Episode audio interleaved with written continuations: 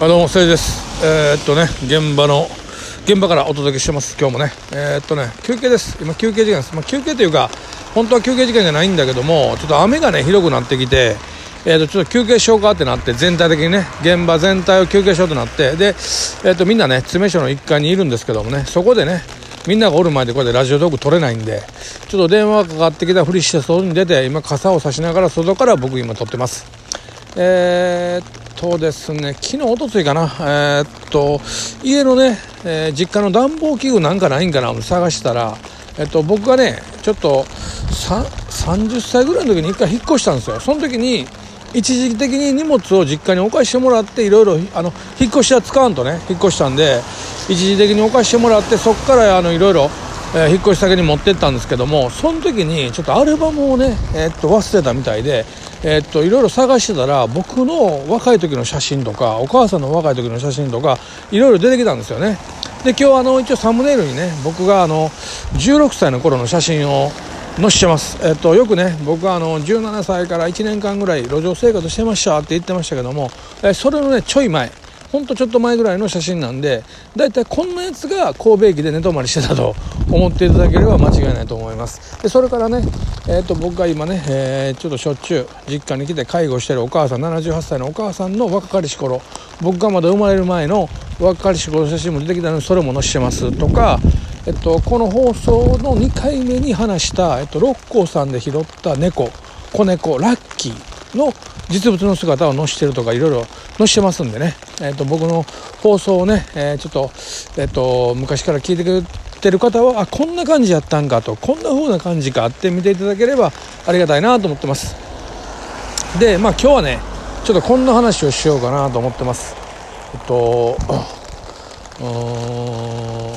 人間ってねえっと人間というかまあ、えー、人間まあそうですね。人ってこうある方向から見れば正義だけどある方向から見れば正義じゃないみたいなことが、まあ、世の中多々あると思うんですけども例えばあの原爆なんかで言うとねえっとアメリカ視点で言うと日本ってなかなか降参しませんよと。ね。もうあれだけボロッカスに叩いても日本ってなかなか降参せえへんからやむなくやむなく原爆落としたんやと。ね。もう最最後ではですね降伏せんとねえー、っとゼロ戦や言うて飛行機ごと人間乗ったまんま空母に突っ込んでめちゃくちゃしぐるやん自分らみたいな感じで。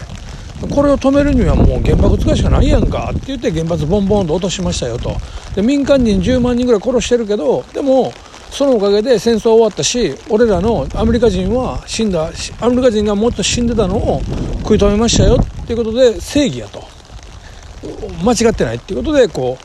えー、進めてるわけですね。教科書なんかもね。でこれ小選国の定理ですね。でこれはあのうんと何て言うんですかね。うん日本人から見るとちょっといやちょっと待ってくれってことやっぱあるわけですよ。ね。あの例えば日本はなかなか興奮降伏せんかったから仕方なくやって言うけど実際はですねあの降伏できないように持っていかれてたでしょ。あの例えばねアメリカはね日本はねえっと降伏してもええと。その代わりね、まあ、天皇制天皇をの身分というか天皇のことは必ずあの保障してくれと。天皇のあの身分を保障してほしい。天皇の、えー、ことだけはあの、えー、占領した後にねえっとまあ、押さえつけんとってほしいっていう条件を出したんだけどもアメリカはいやいやいやいやいや関係あらへんでって。無条件降伏しか認めませんと、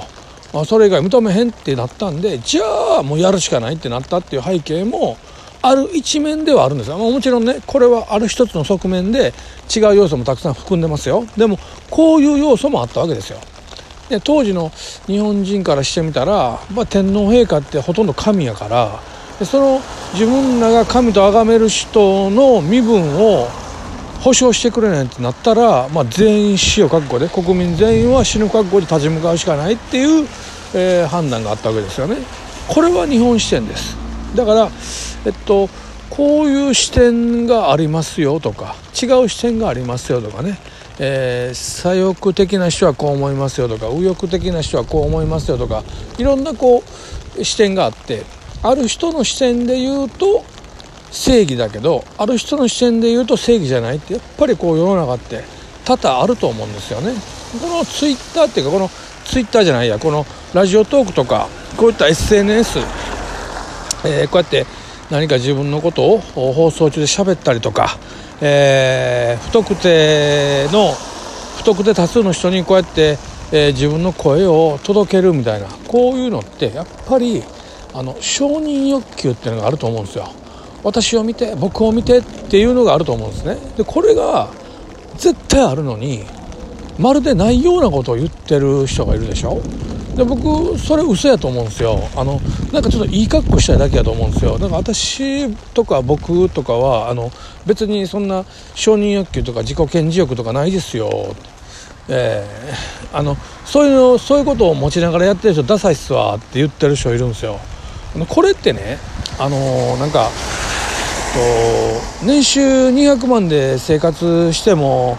楽しく生活したらいいじゃんみたいなねあのえっと、ミニマリストミストミニマリストミニマリストとかなんか、えっと、貧乏でも、ね、年収少なくてもこうやって工夫して楽しく生活できますよみたいな本を書いてる人例えばそういう講演を行ってる人が実はそういう本を書いたり講演したりすることによってめっちゃ稼いでて実は富裕層側にいるっていう現実があるわけですよ。ね、だから言ってることをなかなか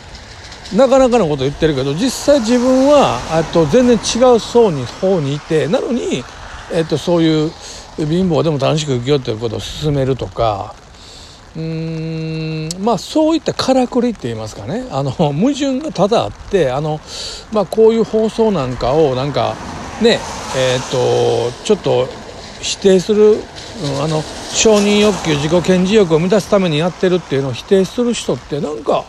なんかダサいなって僕ちょっと思っちゃったりもするんですけどあのでもそれをねこうちょっとなんかどうなんやろうみたいなことを言うとその人たちの信者にごっつ責められて僕いまだにねあのなんかねツイッターの DM にねアンチアンチ DM する人いてあのまあ、それはとある人のことをちょっと僕言ったんですよね。あの誹謗中傷してませんよ。でも僕の中ではちょっとこの人どうかな違うなって意見違うなってことを話したららそれにお気に召さなかったみたいで、えー、その人の信者が僕にいろいろ書いてくるけどあの何、て言うんですかね。えっとどっちみち全員クズでしょ。こんなと SNS とかラジオトークとか YouTube とかやりやってこうお金儲けしようとかなんか承認欲求満たしたいなとか自己顕示欲満たしたいなとかそういう人ってあのやっぱりあのクズかクズじゃないかに分けたらクズな方に入ると思うんですよ。俺はね個人的な意見で言うとですよ。だから別にあのそんな気にする必要ないやんって思うねんけどなんかやっぱりこう自分は特別で他とは違うみたいな。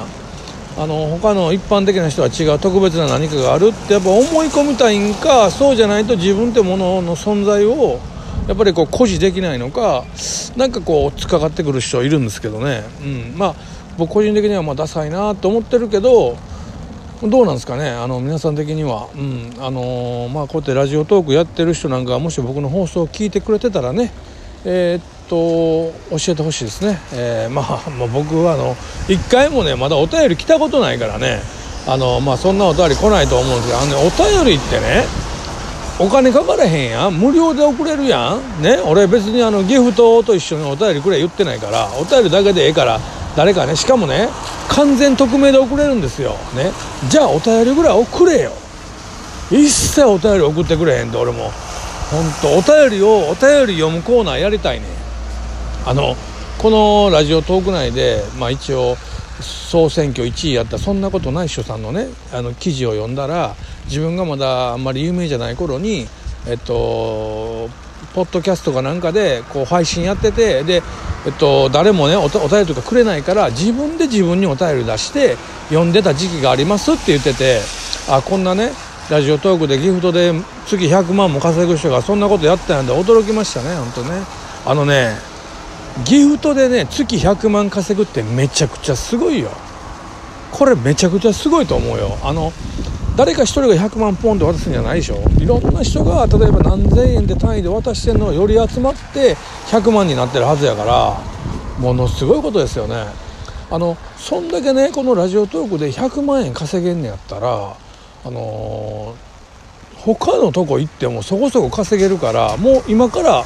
ほとんど食いっぱぐれなくやっていける感じがもう保証されてますよね。うん。そうなりたいね本当にね。まあ俺そんなことない人さんと年齢近いからもう本当ねなんやろ。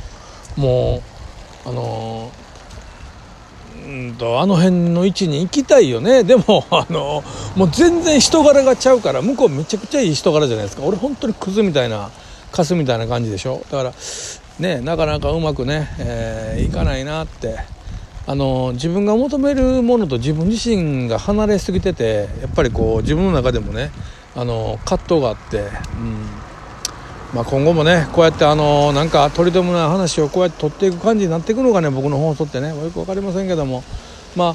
あのー、ラジオトークがね今後もね、えー、頑張ってなんとか生存していってくれてる間はね僕もね頑張って